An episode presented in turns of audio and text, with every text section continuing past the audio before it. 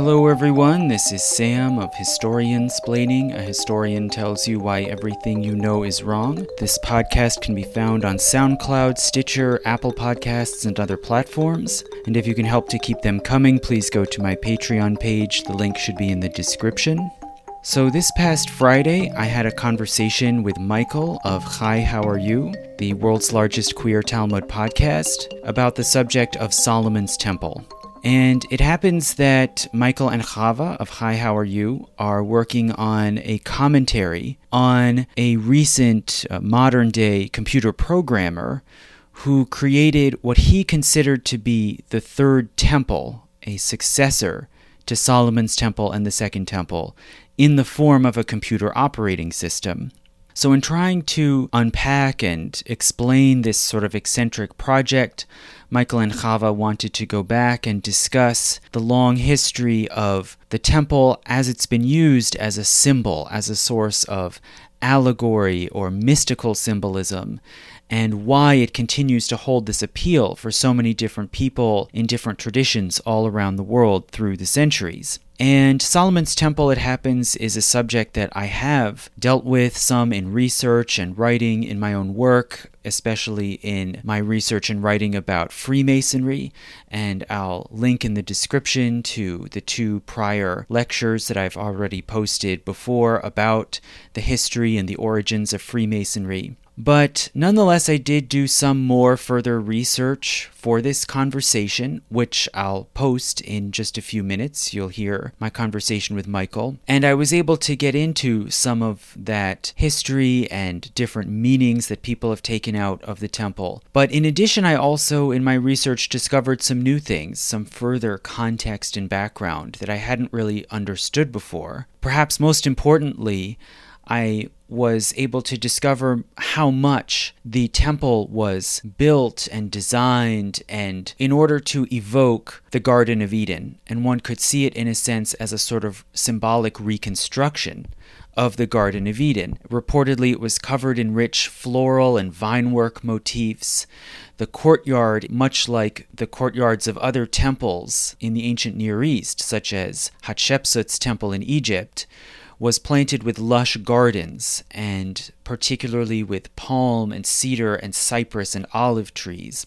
The menorah inside the temple was designed to mimic the shape of an olive tree and sometimes was likened to the tree of life. And moreover, the book of Ezekiel says that the Garden of Eden was actually atop a mountain with rivers flowing out from it, much as Solomon's Temple was sited on top of Mount Moriah, or what's now called the Temple Mount, which has springs and streams running out from it.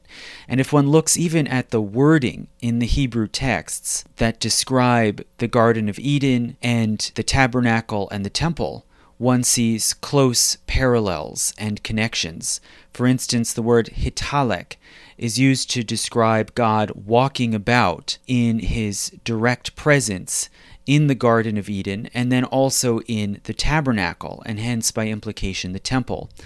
And perhaps even more revealingly, the word avodah, meaning work or labor, is used in describing God commanding Adam and Eve to labor in the garden.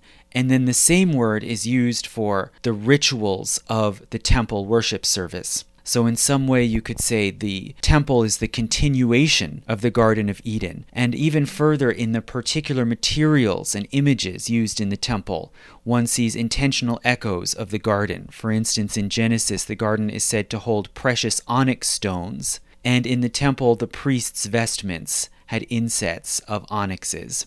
So there's this apparent attempt to communicate that the temple represents a sort of return to this direct communion between human beings and God as existed in the Garden of Eden before the fall of man. And it forms, you could say, a kind of bridge from that origin of humankind, that place of creation through history to the present. And moreover, as you may know, and as I was aware, the temple also is built around cosmic symbolism. For example, the enormous round basin supported by sculpted oxen set in the courtyard in front of the temple, that's called the Brazen Sea, was understood to represent the ocean from which the earth was called forth and shaped, and also the veils that covered over the front gateway of the temple, and then again covered the entrance to the Holy of Holies, the most sacred inner sanctum of the temple. Those veils were said to represent the firmament, the sphere of stars in the night sky that separates the visible temporal world from the celestial, eternal realm beyond. So the temple, in its very fabric, its arrangement, its adornments, it has this multi-level symbolism that pulls together a whole, you could say, conception of the cosmos and of human beings' place in the cosmos, which then can be drawn upon, commented on, revised, adapted through the ages. So I'll now play for you the conversation that I had with Michael of Xai, How Are You, where we discuss some of how this has happened through actual history, and this installment will be brought to you by the letter H.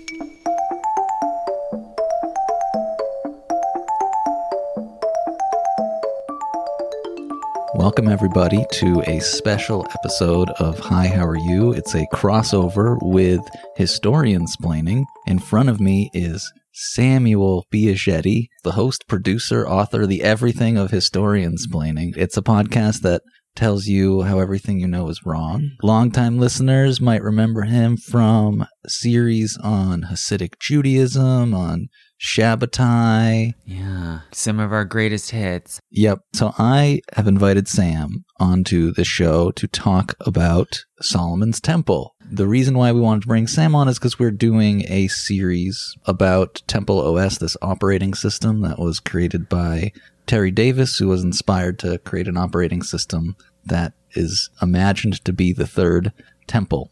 And so I wanted to ask Sam about the history of the temple, how people use it as symbol, how people mythologize it. Why does it grasp the imagination of so many people? What's the deal there? And so, Sam, welcome to the show. Thanks for coming on. What's that noise? Well, there's the church bells. Okay, there are church bells playing in the background. There's a lawnmower and church bells. Okay, well, we're just going to... Small town living. We're going to have to deal with that. Can you bring the microphone a little closer to your... Closer to my big mouth? To your... Yeah, exactly. Okay. So, Sam, what's the deal with the temple? Why is everyone so into the temple these days? Is everyone so into it? I think that the temple plays a really important kind of anchoring role in Jewish and Christian mythology, and beyond that as well, also in Islam, and then in modern movements like Freemasonry. It's this very important central kind of organizing symbol. And I think it's important because when you look at kind of the unfolding and the development of theology and spiritual beliefs, firstly in Judaism, and then in different ways in other traditions as well, but especially in Judaism, the understanding of God and the divine gets more and more abstract. Like when you go from early biblical texts in the Torah through prophetic texts and commentaries, it becomes very abstract, right? What had once been a very direct personal deity who appears to people and talks to people directly and who has something of a, you know, personality, a personal name, becomes over time more abstract and transcendent. And you can suppose that early on, you know, the Jewish God was understood to be a sort of ethno-national tribal deity, like many others in the ancient Near East. And then it becomes more of a, a world creator God and a God for all of humankind, right, who sort of establishes transcendent moral principles. I think that the temple then became very important because it gives you something more tangible, so to speak, right? Something concrete that you can talk about, depict, picture, visualize, right? And a lot of the mystical traditions, especially in Judaism, but other traditions as well, are about mentally visualizing the temple, placing yourself there. And when you read early descriptions of the temple, it's not just a, a building with a certain form, right? It's a very sensory kind of phenomenon. It has images, sounds, you know, the, the chant, the shofar, uh, smells, the incense, the sacrificial offerings. It's a sort of enveloping sensory experience, which is probably how it was for many people when they went to the actual historical temple. But then, of course, after the temple is destroyed, you can still kind of conjure up that whole experience imaginatively, and it gives you something like almost tangible. So do you think that people sort of need something in the tangible world in order to process their metaphysical ideas generally, and just the temple happens to be the thing that yeah. you like to fixate on? Yeah, well, I, I think that to sort of fully engage your body and mind, you need something that goes alongside the sort of abstract conceptions, right? And a lot of mysticism, you know, we mentioned mysticism. Mysticism is, I think, fundamentally the idea that you can access something directly that isn't apparent to the ordinary senses in ordinary everyday experience, right? But that you can access it in some direct way. But you still need to engage your mind and your body and use your full faculties and imagination. And the temple, it acts as kind of a portal or a conduit, right? From the everyday to something philosophical and spiritual, right? And and the temple has always been understood as a kind of gateway from one world to another, right? One realm of being to another. It's not just a building or a place. I'm just thinking about Merkavah mysticism. It's, again, you're not just thinking. For those of you who don't know, it's just a mystical practice that there's many different versions of that sort of predates medieval Kabbalah, where, yes, there's a mental component to getting yourself into a certain state to connect with the divine, but you also have to do a lot of physical things. You face different directions. You have to move your body around in various ways. You have to put yourself in a cer- certain positions in certain places. The way you're talking about the temple is in line with my understanding of that type of mysticism, where it's not, you can't just think your way into some sort of mystical state. You have to think and do your way into that state. Yeah, it's mind and body together, right? It's all parts of your being being mobilized, right? And Merkavah makes a lot of sense when you look at the temple and how it was supposed to function when it was an actual building. If you read the descriptions that survive about the temple complex in the Solomonic age and after, it has two basic sort of nodes. Firstly, there's this outer courtyard with basin and altars, but the main focus is the sacrificial altar, where people would bring offerings like, you know, doves or goats or cattle or whatever, and they would take the most fragrant parts and burn them on the altar, and then the smoke would ascend up towards heaven. So the idea was it's like, it's it symbolically represents the Israelite people or any people who are making offerings, and Gentiles did sometimes also go to the courtyard of the temple to take part in that part of the worship. It's like their prayers, supplications, thanksgiving, rising up into the heavens, right, to reach God, right, to reach the, the divine realm. Then from the courtyard, you would go through a gateway into a long hall that was called the Holy Place, and that's where you'd have the menorah, and you'd have another altar for incense, and the incense was very important, and the smell was considered a critical part of the worship, and the incense is also symbolic of prayer rising up towards the heavens, right? And then finally there would be a veil, and behind the veil would be the Kodesh HaKadoshim, the Holy of Holies, the most holy place, which is a just a simple cube-shaped chamber that would have the Ark of the Covenant in it, and the in the figures of two cherubim perched sort of guarding the Ark of the Covenant. And the idea there is ordinary people do not go into that room, right? It's the most closed off. Most of the time the veil is closed. You can't really see clearly into it. It's very protected, and only the high priest would go in on certain occasions. And the top of the Ark of the Covenant, the cherubim on it, was sometimes called the mercy seat, and it was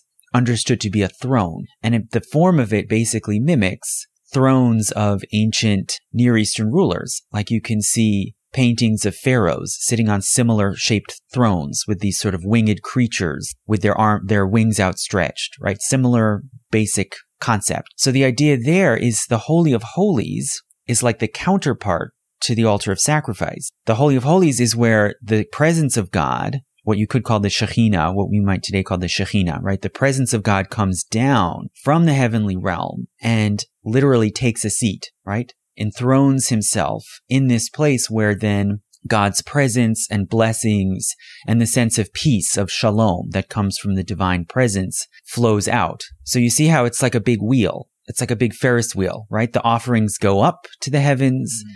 and then the divine presence comes down from the heaven. And there are these two different ends of the temple that are like the two, two different directions, right? Well, after the temple was destroyed, certain people say, well, what do we do now? How do we get access to divine presence? How do we get that sense of blessing and, and peace? Well, you can't get it at the temple because that whole complex is destroyed. So you have to go up to the heavens yourself. You have to extend your spiritual presence up into the celestial realm. And what What? Where will you go? What will you encounter when you get there? I don't know. I don't know. You, you get to the celestial temple, which is the counterpart. It's the mirror image, um. right? There's no longer an earthly temple, but there is its image in the heavenly world. That is the celestial temple. And you have to get up there, right? You have to ascend yourself and be received. You see how it's like a... It's the same thing reversed. You have to be received in the celestial temple, and to get there, you have to somehow be carried up, right? You have to attach yourself, grasp onto some kind of heavenly elevator that'll take you up there. Oh, I hope self-immolation wasn't part of this process. No, no, no. It's like thinking of yourself as a sacrificial dove in order to kind of get there. No, but it's not, it's not exactly that, because you were trying to do what God did, right? In general, this is called theurgy, the idea that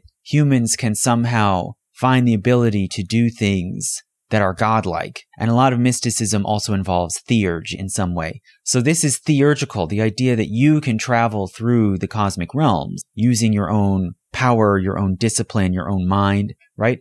But what gets you up there, you need you need like a vehicle, right? You need like an elevator to lift you up, right? Well, that's the chariot. Right, e- Ezekiel's chariot. Yeah, well, and well, Ezekiel... You can interpret the opening of Ezekiel, where he has this crazy vision about a, a vehicle with two interlocking wheels.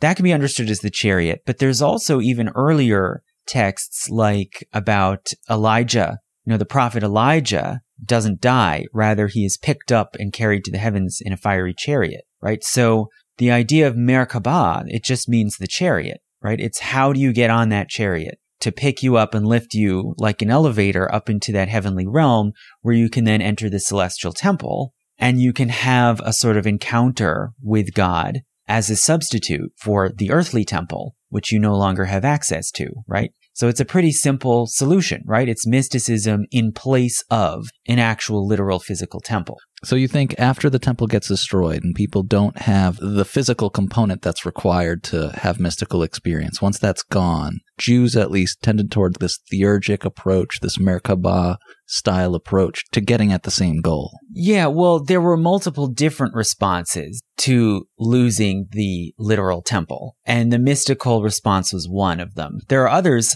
you know, synagogues existed alongside the temple in the Second Temple period, right? People would go make a pilgrimage and maybe make offerings at the temple if they could, but the rest of the time on Sabbath, they might just go to their local synagogue in the village or in their neighborhood. And the synagogue was sort of complementary. It was like in between the temple on the one hand and the home on the other. It was like semi-public but semi-domestic. And they would bring in symbols like the menorah. The menorah was understood to represent the temple, right? And it was probably, you could say it was the most holy object, the most important object that worshipers could actually see, right? Because they couldn't go all the way in to the Kodesh HaKadoshim and see the Ark of the Covenant itself, but they could see the menorah. And the menorah is super interesting and complex on its own. It was understood to represent the tree of life, right? It's tree-shaped, the branching out of the arms of the menorah actually kind of mimic an olive tree. If you look at olive trees, they look kind of like menorahs.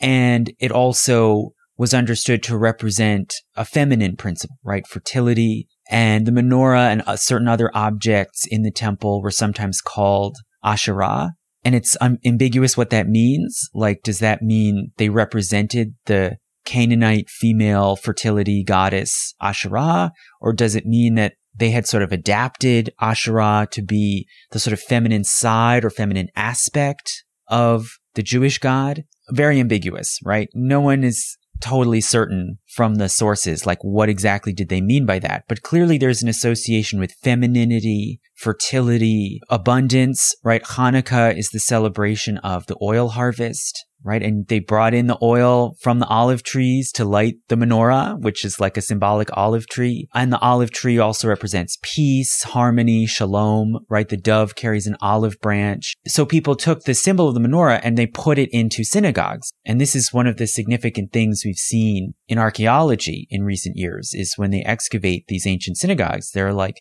carvings of menorahs and frescoes of menorahs. And it was like a visual image people could see that sort of borrowed some of that sense of sanctity and blessing from the temple into the synagogue, right? Well, after the temple is destroyed, synagogues just multiply. And the Pharisaic approach to Judaism, which emphasizes the home, the synagogue, reading, study, the oral law, right? All of that kind of mushrooms and becomes like the new mainstream Judaism, or you could, some would say, becomes Judaism after the loss of the temple, right? But then mysticism was another way. The mystical ascent to the celestial temple was another way to sort of get around the loss of the temple. And those two things could go together, right? right. Or they could be in tension. Yeah, in the Talmud, which is basically the compilations of this Jewish group that blossomed after the destruction of the Second Temple and focused a lot on learning the law, there's discussions of Merkavah mysticism as one of the things that if you're like a real scholar, you also have to get into at some point. Mm-hmm. It's like higher level.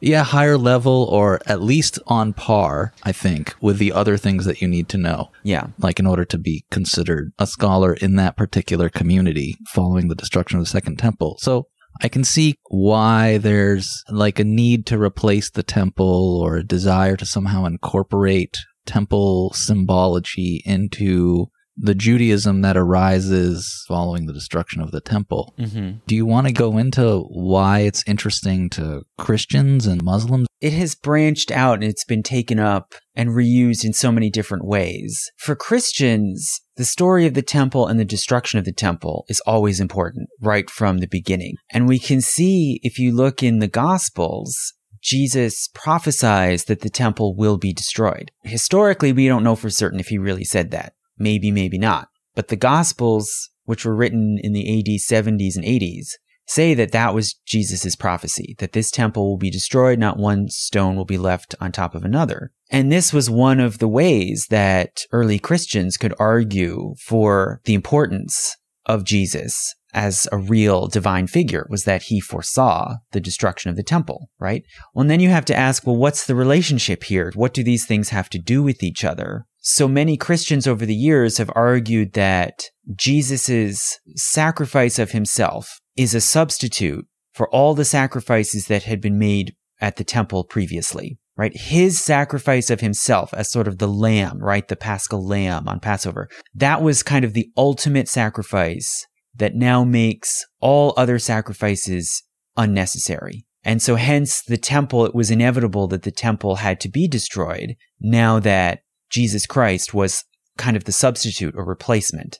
And then others also further argued that Jesus somehow in himself is the temple, right? He's the new temple, a purely spiritual temple. So we no longer need a physical temple. Or the church, you could say the church is the new temple. And many churches, especially churches built in the Holy Land, like the Church of the Holy Sepulchre, were in some way patterned to have some sort of reference to Solomon's temple, as if they were the new temple, right? The church has superseded, right? Has superseded the temple. Now, is that because a lot of early Christians were Jews, and so they have that baggage or investment in the temple, so then they need to do something with it, and they just kind of chose to go in this particular direction? Well, that's a hard question. I mean, we'd have to speculate a lot. We don't know exactly what they were all thinking. But, you know, the earliest Christians, of course, were Jews. And they knew all the mythology, all the traditions, all the philosophy surrounding the temple, right? That was a living tradition to them. But then also sort of the next wave of Christians after that were Gentiles who in some way or other Judaized, meaning they were in some way interested in Jewish customs, and they might go to a synagogue once in a while, and they might learn a little bit of Hebrew. They were, you could think of, if you picture the temple complex, right? Around the entrance, there's that courtyard, and there's a whole section of it that was called the courtyard of the Gentiles, right? Of the Goyim. There were Gentiles going there who were intrigued and participating in some way. And that was sort of the next base for early converts to Christianity. And you can see where maybe for them, this was a really interesting and appealing idea that, well, you can now be fully part of this, but without having to actually go through all the ritual processes of conversion or purification, and without having to bring a goat every month to the temple or whatever it is. You can instead have this purely internal and spiritual union with God through Christ, right? It's sort of the new mode. But there's also a really interesting book in the New Testament called the Epistle to the Hebrews, which is of unknown authorship. No one has determined, and maybe we'll never know who actually wrote it. But it is an early Christian letter aimed at Jewish Christians.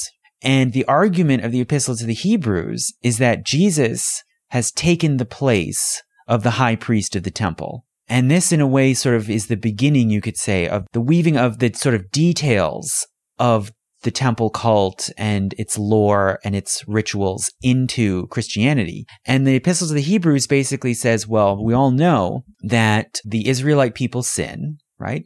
And what you do when you sin is you you atone on Yom Kippur. You know, throughout the year, you might go make pilgrimages, make offerings at the temple. And then the most holy day on Yom Kippur, you fast. And on that day, the veil of the Holy of Holies is opened, and the high priest alone goes in, into the Holy of Holies. And this is all documented in, in Jewish writings as well. The high priest would go into the Holy of Holies and address God directly by God's personal name, you know, the na- the tetragrammaton, Yad He Vav He, the name you don't ordinarily say, right? Goes into the Holy of Holies, addresses God, and then takes a bit of blood from the sacrifices and sprinkles it on the mercy seat. And in this way, this is the one moment on this one, you know, Day of Atonement that the high priest on behalf of Israel makes a direct offering, like right to God. The rest of the time, you'd stay out and leave the veil closed so that you acknowledge some separation, right, between God and the Jewish people. There's some, there's some sort of sense of holiness and distance. So the Epistle to the Hebrews says, well, Jesus has taken the place of the high priest, and Jesus has offered his blood directly to God, and that atones on behalf of all Israel and all humankind once and for all. So it's sort of like if you imagine, well, I, I'm I'm really tired of doing this temple worship routine, and I want to get it all done once and for all. Jesus sort of offers that shortcut, you could say, to put it crudely, right? When I think of Christians and Jews, I've been recently thinking of them as basically two religious movements that came out around the same time that are reacting to the destruction of the temple in slightly different ways. And I can understand the Christian idea of saying, well, this was inevitable, like we did the ultimate sacrifice, we basically... We like beat the temple at its own game in a sort of yeah. way. But then once you've dealt with that sort of metaphysical explanation, it's strange to me that fascination with the temple among Christians, the way that they've chosen to deal with the trauma of the temple being destroyed, still continues, that they still are interested in, in the temple. In comparison to, say, like other things that you were supposed to do according to the laws of the Torah, various like uh, dietary restrictions, things like that. They're not that fascinated with them. They've kind of put them aside. Those things are not, not, not that they're not important, but they're not yeah. important in the same way. So why, after the immediate flourishing of Christianity, does the interest in the temple still crop up from time to time? Or maybe it continues, maybe it's not just cropping up from time to time. You, you can tell me. Maybe it's always there. It's always present. Well, it always has to be. I mean, because that's the world that Jesus and his family and his disciples came from. And that's the language of the New Testament. And it's a very complicated relationship. You could say there's a sort of dialectical relationship between Second Temple Period Judaism, if that's what you want to call it, right? The yeah. Second Temple Period Jewish law, Jewish tradition, and Christianity, because Christianity arises in large part, it arises as a selective negation of Jewish law. It's about sanctity and eternal life without having to go through the processes of Jewish law. But that's meaningless if you don't know what the Jewish law and customs and rituals were already, that they were responding to, right? If you don't know about the temple, you don't know why it matters. Why does Jesus go into the temple courtyard and overturn the money changers' tables, right? Everybody's heard that story. It's interesting. I read this book, which is by, actually by two Mormon scholars, which is a very good book. One of the authors begins the preface saying, I was always taught this story, but I was never told why were there money changers there?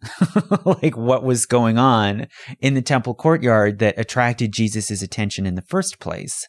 And part of what was happening there, do you know why there were money no, changers? No, why, why are there money well, it's be- changers? It's because people were coming from far and wide to the temple, and they wanted to make some offering, and they might get a little, you know, a dove or something, or some incense or whatever. So there were sellers set up all around the courtyards, the outer courtyards of the temple, selling these things to pilgrims, right? But what would you buy them with? You had to bring money with you to buy these things. And what was the money? It was Roman money with the emperor's face, and very often also Roman deities and things stamped on them. So these things were impure. You couldn't bring those into the temple, right? That would be sacrilege to bring these sort of pagan idol objects, which are Roman coins, into the temple complex. So first you would go to the money changers and change your money for a kosher form of money, some sort of tokens or small, you know, pieces of gold, whatever it is that was kosher and not idolatrous, and that you could then bring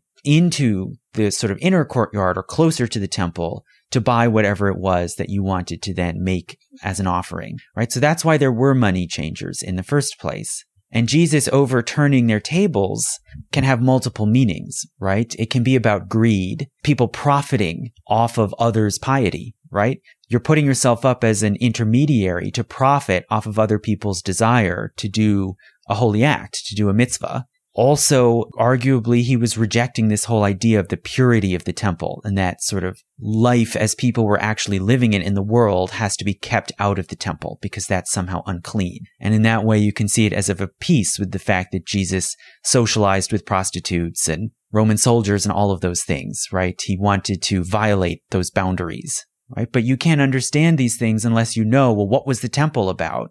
And understand the enormous kind of symbolic importance and how it acted as this sort of focal point and anchor for the Jewish world. So everyone's dealing with the temple. The Jews are dealing with the temple destruction in their particular way. You have mystical traditions. You have synagogues. You have the Christians kind of negating a portion of Jewish law and using mythology around the temple or metaphysical explanations of the temple in order to justify that. Where does then these modern, or, you know, there's examples in medieval times, the desire to recreate the temple come from? Yeah, well, it's easy to forget that there was a real temple, you know, because it's had such a long afterlife as a symbol. It's easy to forget that it was also a real historical place. And we do have different evidences about it. Just to explain a little bit about it as a real historical thing, which is sort of interesting, is that the biblical texts say that it was built in the early years of Solomon's reign, which if we suppose that David and Solomon were real persons, and there is some supporting evidence for that, that there was a King David and very possibly was a King Solomon, that would put it in the nine hundreds B C, right? Maybe somewhere around nine twenty or thirty B C is when it was built. And from the descriptions of it, you know, there was this systematic demarcation of sacred spaces, right? You would approach the temple through galleries up, you know, and stairways up onto the Temple Mount. There would then be sort of a plaza with different courtyards as you approach in towards the entranceway. Then there's the so-called holy place, the sort of gallery with the menorah and incense altar and holy objects like lamps and pitchers and such. And then the Holy of Holies, the sort of plain cube-shaped room, the most sacred space, right? And there's a linear progression, right, into more and more sacred, more and more protected spaces. That basic concept seems to be pretty normal for the ancient Near East. And you can see other temples have been excavated, like in Syria and in Egypt, that are on the same basic layout, right? This was not so unusual. And there are also, there were other Israelite temples, which was something I did not realize I mean, I knew that there was, of course, the tabernacle, the sort of traveling meeting tent with a sacred altar and the Ark of the Covenant enclosed within it, which the Israelites took with them as they moved around. And then the temple in Jerusalem is more or less the same basic design, or at least the same concept. But there also were other Israelite temples, several around Judea, I think at least one in Syria, and one in Egypt too, because there were some Jewish Israelite mercenaries employed in like the Egyptian armies in the Nile Delta.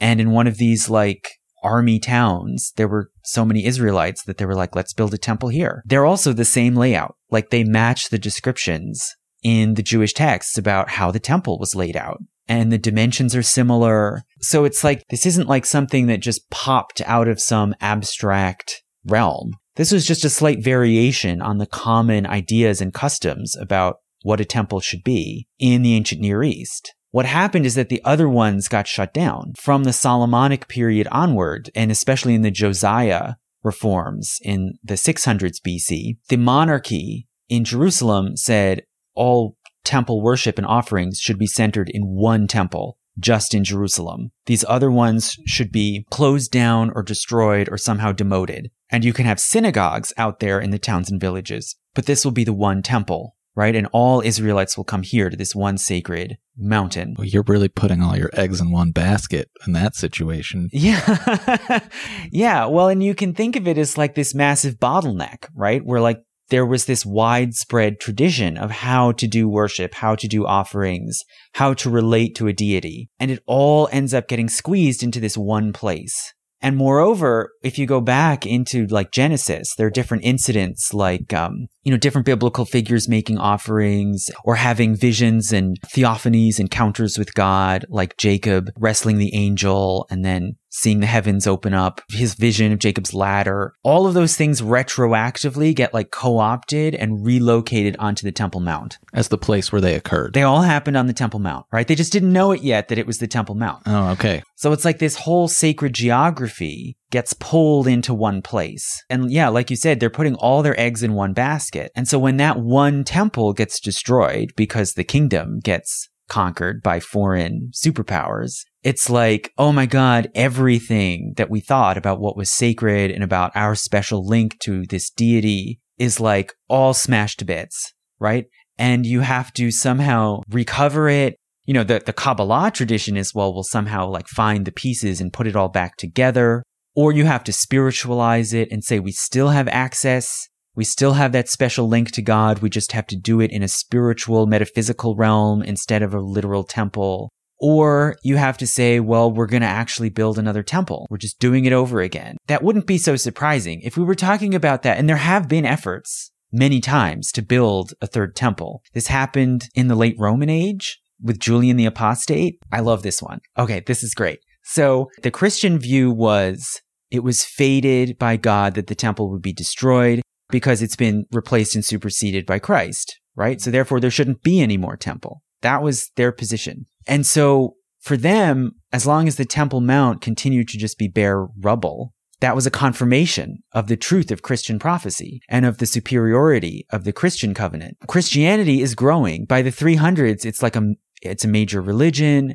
Constantine makes it like the quasi-official religion of the empire. three hundred sixty-one, this emperor named Julian the Apostate comes to the throne. He is not a Christian. He's the last Roman emperor who's not Christian. He wants to suppress Christianity. What better way to do that than to get those Jews in Jerusalem to rebuild that temple oh. and show that the Christians were wrong? So he makes an alliance with the Jews in Jerusalem and Judea and says, I'll give you money and state support to build another temple. And they start doing it.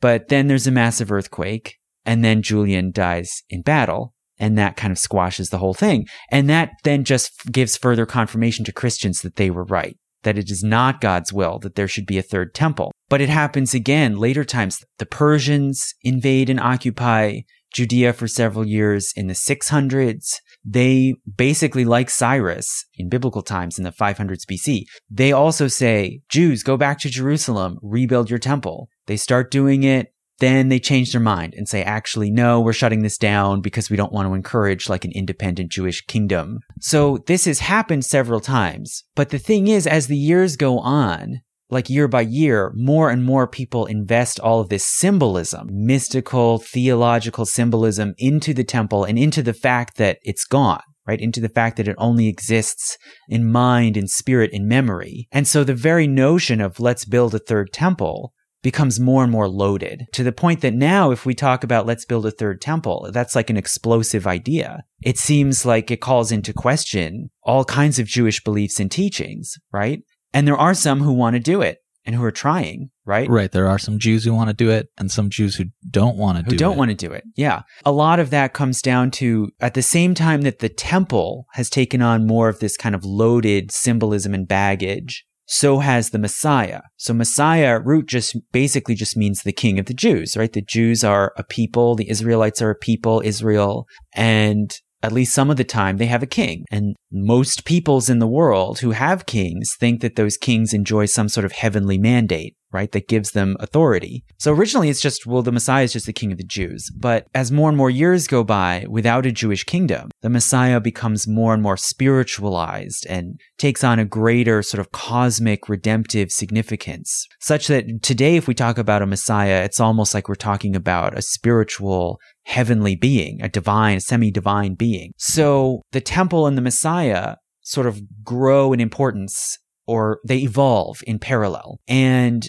what is the relationship between them? They're often linked together in some way. And some Jews believe that the Messiah will come with the sort of full backing of God. And once Israel has recognized the Messiah, then it'll be time to build a third temple. And we'll get that sort of divine link on earth again. Others see it the opposite way and think it's incumbent upon the Jews to secure the Temple Mount and build the temple, then the Messiah will come. You have to kind of earn the Messiah, right? You can see it either way. So that's one of these divisions then that divides how do people respond to this idea of like, let's just go on the Temple Mount and lay a cornerstone and start the rebuilding of the third temple. What about non-Jews and their interest in a third temple? Yeah. I mean, there are multiple factors here. I mean, in present day, clearly, evangelical Christian Zionism is like a big force in Israel and Palestine and American politics. Like it's a big factor in why the U S continues to back up the government of Israel, right? And many Israeli Jews and many Zionists abroad are happy to make that alliance. They like that, that source of support, political support, but it comes with these complications, like what are the Christian Zionists actually working towards? Like what what do they want? What are they trying to get out of this? And in large part, it's they want to see a regathering of the Jews in Israel and the creation of a new Jewish kingdom, because they see that as part of fulfilling the prophecies towards the second coming of Christ, the apocalypse, right, the end of days. They see this as part of kind of the end time, end of history. I would love to have seen them make those arguments to the earlier Christians in three hundred A D about the rebuilding of the temple. Like, why why does the switch like that happen? Yeah, well, and I, I mean, I think that when it comes to specifically the rebuilding of the temple, to them, I think, I don't think they want to see it happen, but I think they don't see it as so loaded because they don't think it would be a real legitimate temple. They think they've got the real legitimate temple, which is Christ and the Christian church. So to them, it's just a building, right?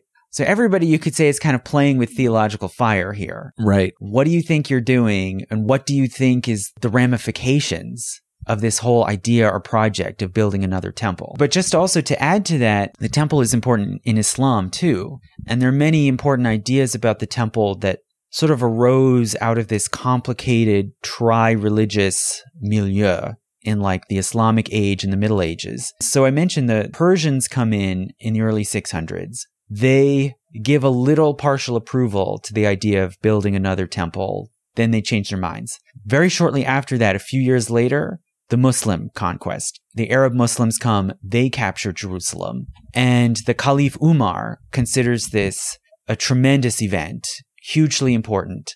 And he rides into Jerusalem and he goes to the Byzantine governor, the guy who has to kind of give up the keys to the city to this new conquering power, right? He says, take me to Solomon's temple. That is the crucial holy site that we are interested in. Show me Solomon's temple. And the Byzantine governor takes him to the Church of the Holy Sepulchre because that's yeah. what they think of as the the new temple, right?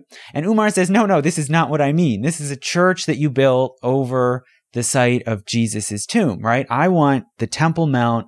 I want to see whatever is left of the temple, the foundations, the walls, whatever is there. Show us. So they go to the Temple Mount and it's all rubble, right? And garbage. It's being used as like a garbage dump for the city. To the Christians, that makes perfect sense, right? They have rejected that temple in favor of the new temple. But Umar says, no, no, we're clearing this out. And he starts clearing the rubble and the trash out and says, we're going to pray here, right? This is the holy site. We're going to recover whatever it was that Solomon and his kingdom were doing. So they see themselves as kind of the inheritors and revivers of the temple. They clear off the Temple Mount. First, they build Al-Aqsa Mosque on sort of the edge of what might have been the temple complex. And then after that, they've got more time, more money. They build the Dome of the Rock. The Dome of the Rock, architecturally, it's in no way patterned on Solomon's temple. But in their view, it is the new temple, right? They see it as just reviving worship on this sacred site in a slightly updated form. And they build this enormous octagonal shrine. It's not exactly like a mosque either. It's very different. It's different from anything that had been built there before because it's not on this linear plan of progressing from the entranceway to the holy chamber, right? It's round on a central plan looking inwards towards a sort of craggy, flat rock, which the Jewish people had taught was the rock of foundation, right? The place where God began the creation of the universe, centered on this sort of rocky platform in the middle of the Temple Mount. So they build the Dome of the Rock around it, and they call the Dome of the Rock the temple. To them, that's what it is. They're like, we did it, guys. We built a new temple. That's great. They figured it out. Yeah. And it seems that at least some Jews, we don't know what all Jews thought, but at least some Jews in these early years in the six and seven hundreds agreed. And we're like, great, we've got a new temple. And the caretakers of the Dome of the Rock in the first few decades, the people who tended the lamps and all of that were Jews. And to them, wow. it was like, this is this is good. We did it. We got it, guys. Oh, wow. But then later on in the seven and eight hundreds, there was a growing rift between Muslims and Jews, right? So early on, you could say it was a lot like early Christianity. You could still be Jewish and Muslim, right? There were Muslim Jews. You could accept Muhammad as a prophet, but also still believe in Jewish law and practice Jewish law. But were those mostly Jews who converted to Islam? Well, we don't really know that they converted. It's more like they worked something out where they said, well, we're Jews and we're practicing what we understand as the law of Moses, but we also in some way accept Muhammad as well. Right? There wasn't necessarily some distinct boundary of like, well, you're not a Jew anymore, you converted. That took time to sort of solidify. Like, well, once you recognize Muhammad, once you say the Shahidah or whatever it is that marks your embrace of Islam and the Quran, then you abandon Judaism, right? That boundary had to be built gradually because of a, a rift between Jews and Muslims. So that's when the Dome of the Rock became a specifically Muslim building, not for Jews. So then you have to go back. It's like you go back to the drawing board, right? And this is at the same time that Merkabah mysticism is is developing. You then have to go back and say, all right, well, this isn't the temple. We still need another temple. How are we going to do this? Are we actually going to build a temple? What do we do about the Dome of the Rock? Do we get rid of it? Do we build next to it, on top of it? Or do we do something completely different, something totally spiritualized? When was the Dome of the Rock built? I believe it was the late six hundreds. I think it was around six ninety, six ninety-five. I wonder if there's any early rabbinic commentary that talks about the Dome of the Rock. It never occurred to me that that would be something early rabbis from that time period would be yeah. conscious of and thinking about. Well, and remember, the rabbis had worked out what they thought of as Judaism without the temple. So there are always these differences of like, well, they may have thought like, well, we have nothing to do with that. We don't need that. Right. But there maybe were other Jews who embraced it and saw it as positive and promising and legitimate. And then incidentally, the Christian Crusaders basically took up the same idea. So the Crusaders captured Jerusalem, ten ninety-nine. The New Kingdom of Jerusalem just takes control of the Temple Mount. And they they refer to the Dome of the Rock as the Temple of Solomon. They see it as like, you know, they know, they know, like if you ask them, they're like, well, yeah, obviously it was built by the Arabs, but it's just the new version. It's just like Temple three point oh, right? They eventually, they organized the, the Templar order basically to manage and protect pilgrimage routes in and out of Jerusalem, and specifically in and out of the Temple Mount. And now you have Christian pilgrims coming to the Holy Sepulchre and also up to the right to the Temple Mount. And they rededicate these as Christian buildings. The Templar order takes over Al-Aqsa Mosque as their headquarters. And the Dome of the Rock, they just say, this is the temple. Come visit the temple. I wonder if there were Christians back then that were like, wait a minute. Isn't the fact that the temple doesn't exist supposed to be part of our whole thing, but now we have it? Like, yeah. Whoa, how do we deal with that? Yeah, Seems what like does there's this a lot mean? Of contradictions. There's a lot of contradictions. There's a lot of double think. Yeah, definitely. And it's interesting. Hist- I've seen historians on Twitter saying, like, what's going on with the Templars? You look at their seal and you see the seal, well, the seal reverse shows the Dome of the Rock, and around it in Latin, it says the Temple of Solomon. And people have asked, like, what's going on here? Did they really think it was the Temple of Solomon? And it seems from what I found when I looked into this a few months ago was historians of the Crusades say, well, yeah, they knew it wasn't like literally Solomon's temple, but they thought it was like the next best thing. And it, it counted. You know, it's like if you look at Canterbury Cathedral, it's not the original Canterbury Cathedral. That one burned down centuries ago. This is just like the second version, but it still counts as Canterbury Cathedral, right? It's still, it's still that.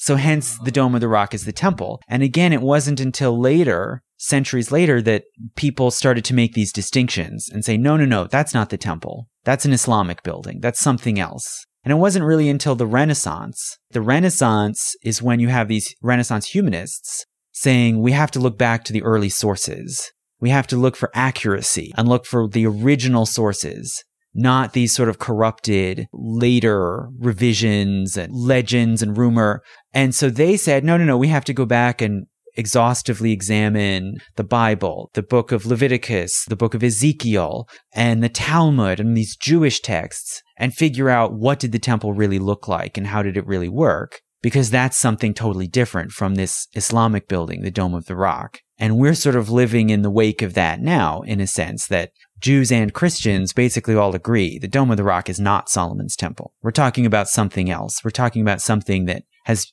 not existed for two thousand years. And if we want the temple, it has to be something totally different. Whoa, okay. So I guess that's an invitation to anyone who wants to start a political movement to just say, we already have a temple. We already have Solomon's temple. It's the Dome of the Rock. It's the Dome of the Rock. uh, that would be a wild uh, opinion to have nowadays, but if someone feels like adopting that and adding to the fray, you're invited to. I- I'm inviting you with all the authority I have to do that. Wow. Oh, and can I add in one more thing that I think is really great? Yeah, add in something that... So we have this sort of, the sense of like the literal temple, right? Which is like very politicized of like what counts as the temple, who can build it, what's the agenda of trying to build a temple. Then you have the mystical temple, where it's a spiritual symbol, and what really matters is the celestial temple, not the earthly temple, right? And then the temple is also like the central symbol. Basically in Western magic, there's like the magical temple. So the medieval grimoires, the I, all the ideas about sorcery and necromancy, they all look back to Solomon, right? Solomon was wise.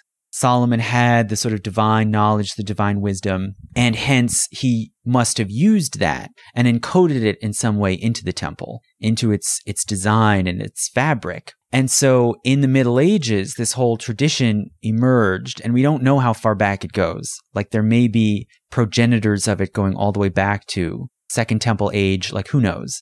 But there are medieval texts like the Testament of Solomon and the Key of Solomon, which basically say that Solomon was like the first magus, the first like all-powerful man who could control his environment through divine knowledge, divine wisdom. And he was able to build the temple because he encapsulated his divine knowledge in a seal and put it on a seal ring, which is like what kings do, right? Kings have a signet ring and they can seal documents with it to show this carries the authority of the king. But Solomon could seal vessels, bottles, jugs, whatever, and capture spiritual entities like demons or jinns or angels and then he could control them, right? He was the sort of one human who had mastery over the spirits, right? And there's almost a kind of animism to it, right? Like there are spirits everywhere and everything.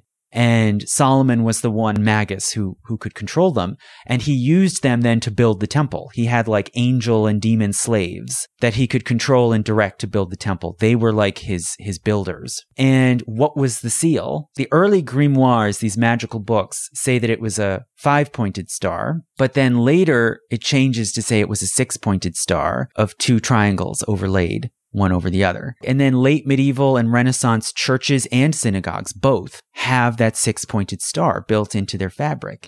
You can go to like Santa Croce Cathedral in Florence, and there's a huge star that we would call a Star of David, right? Or Magen David, built into the entranceway because it's a reference to the Seal of Solomon. The idea that this, that in, in this case, they're saying this church is like the new temple, right? With this power, this divine power built into it. This symbol, it was called the Seal of Solomon or the Shield of David also. Obviously in Hebrew now, that's Magen David, right? But that was a symbol of magic and sorcery associated with the temple. And you see it in magical books and objects all through those centuries, fifteen, sixteen, seventeen hundreds.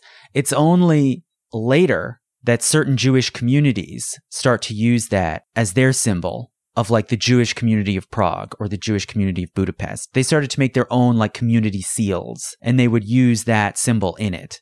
And it evolved little by little to become a general symbol of Judaism in a way that sort of parallels the cross as a symbol of Christianity. But before that, it was the menorah, right? How did you show that a building was a Jewish building? It was the seven-branched menorah. That was the symbol of Israel, of the Jewish people. It's only later that it switches gradually and becomes the Star of David.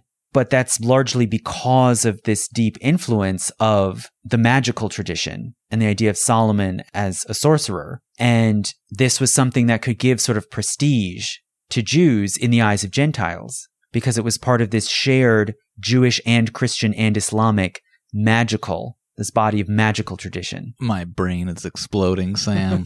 My brain is exploding. Well, that was the goal. We didn't even get a chance to talk about Masons, which is your yeah, yeah. area of expertise. We won't get into it, but, you know, just in brief, the basic mythology of Freemasonry that emerges by about seventeen hundred holds that the Masons are descended as a fraternity. They're descended from the builders of Solomon's temple, and their first masters were Solomon, King Hiram of Tyre, who's the king that the Bible says gave supplies and workers to help build Solomon's temple, and Hiram Abiff, who they teach was the architect and master builder of the project. And the thing is, if you know all this tradition and all this history behind the temple and its significance, it's not surprising that some stonemasons in medieval and Renaissance Europe would have said that, would have said, well, we have secret knowledge, we have special power and divine wisdom that derives from the fact that our forebears helped to build the temple, which was a kind of divine or semi-magical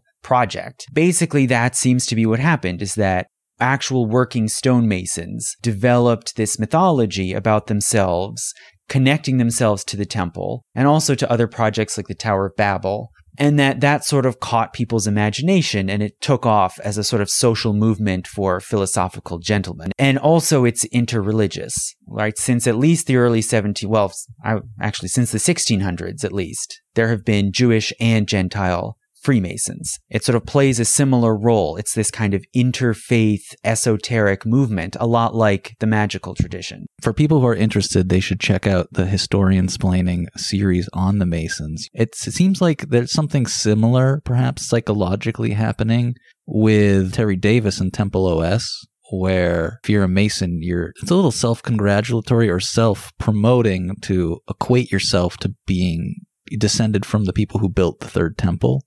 And there might be something there happen when you say your software is the Third Temple. I mean, obviously, that's pretty self-aggrandizing, but it's it's yeah. similar to the Masons, perhaps, where the desire to do the self-aggrandizement and to create the myths around that comes from. It probably differs, you know, between uh, Terry from Temple O S and the Masons specifically. Well, it's very interesting when you look at like the rituals of the Freemasons, the things that they say and recite when they open a lodge. A basic idea is that the Masonic lodge is the successor of the temple, right? And there are very early documents from the sixteen hundreds where Masons say, how stands your lodge? And the answer is east and west as the temple at Jerusalem, right? There's the idea that the lodge is patterned on the temple, although the lodge is abstract. It's an institution, right? The, the lodges can have buildings. They can have meeting halls or not. They can meet in wherever. They can meet in a tavern, a barracks, wherever they want. The lodge is an imaginary space, right? It's a conceptual space that is ritually created, but in a sense, they're constantly, and they'll say this, they're, they're constantly at work. Every lodge meeting is a day of work on the temple. They're constantly, in a sense, rebuilding, recreating the temple eternally, right?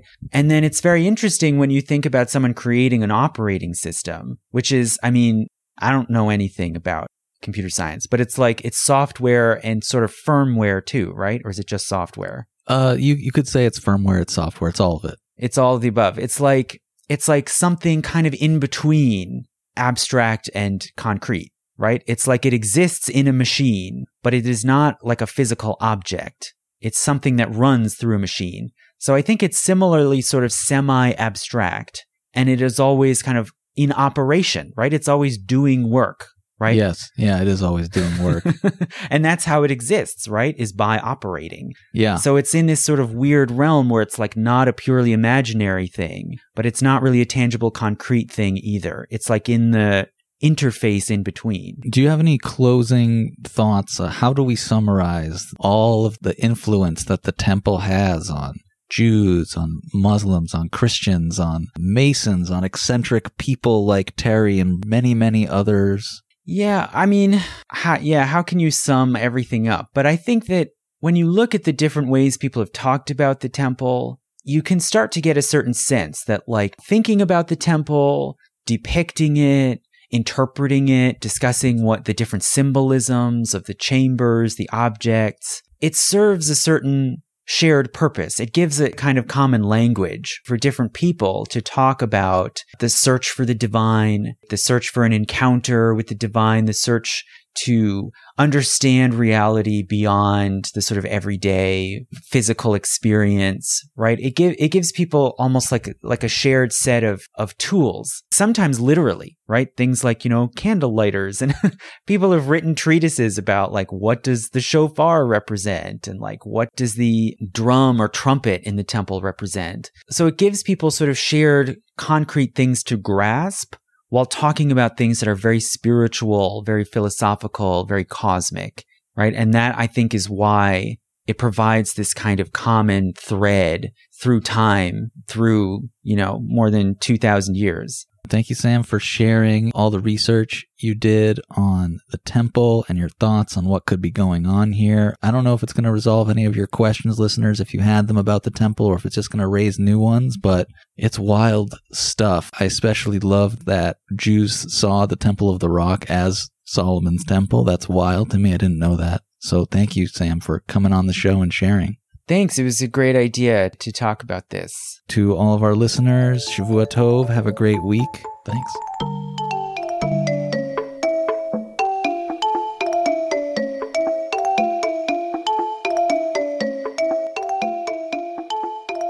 So another really remarkable fact that I was able to learn recently about the ways that Solomon's temple has been recreated and readapted through the ages involves the Khazar kingdom, which is a Central Asian Turco-Mongolic kingdom that existed in the early Middle Ages in the steppe lands of what's now Russia.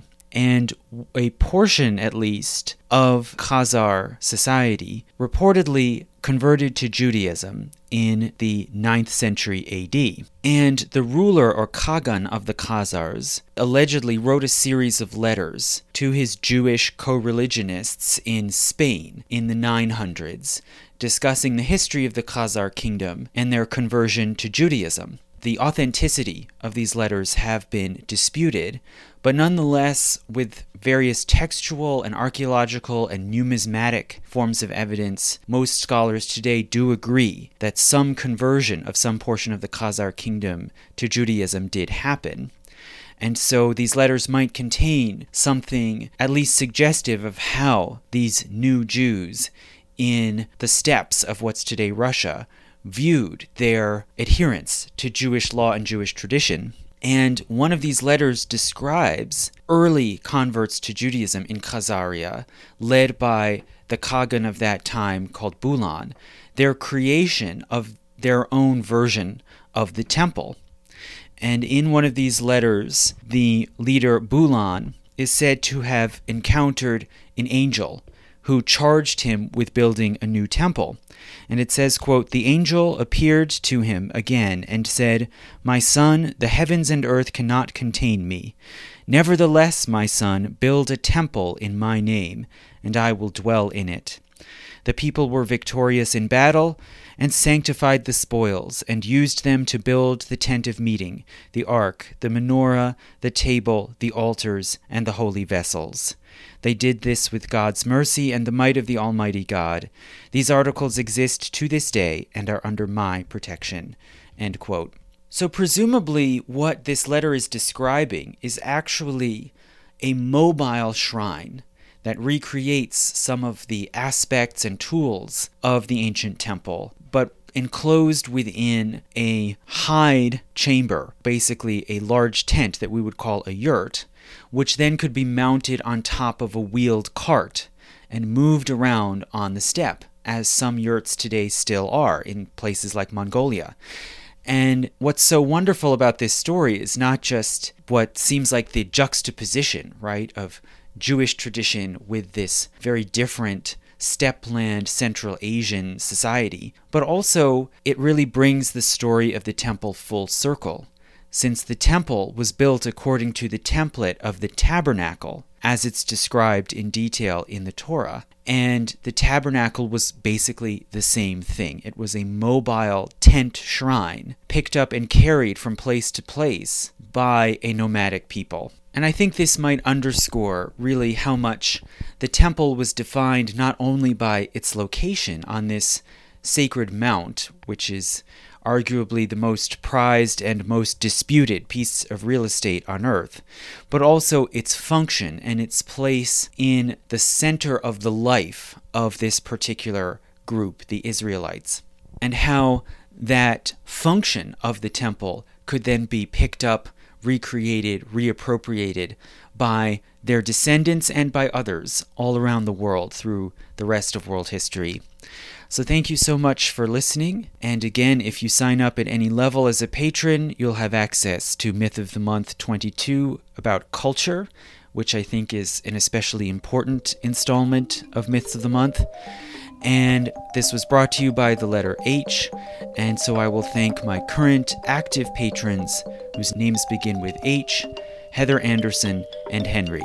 Thank you.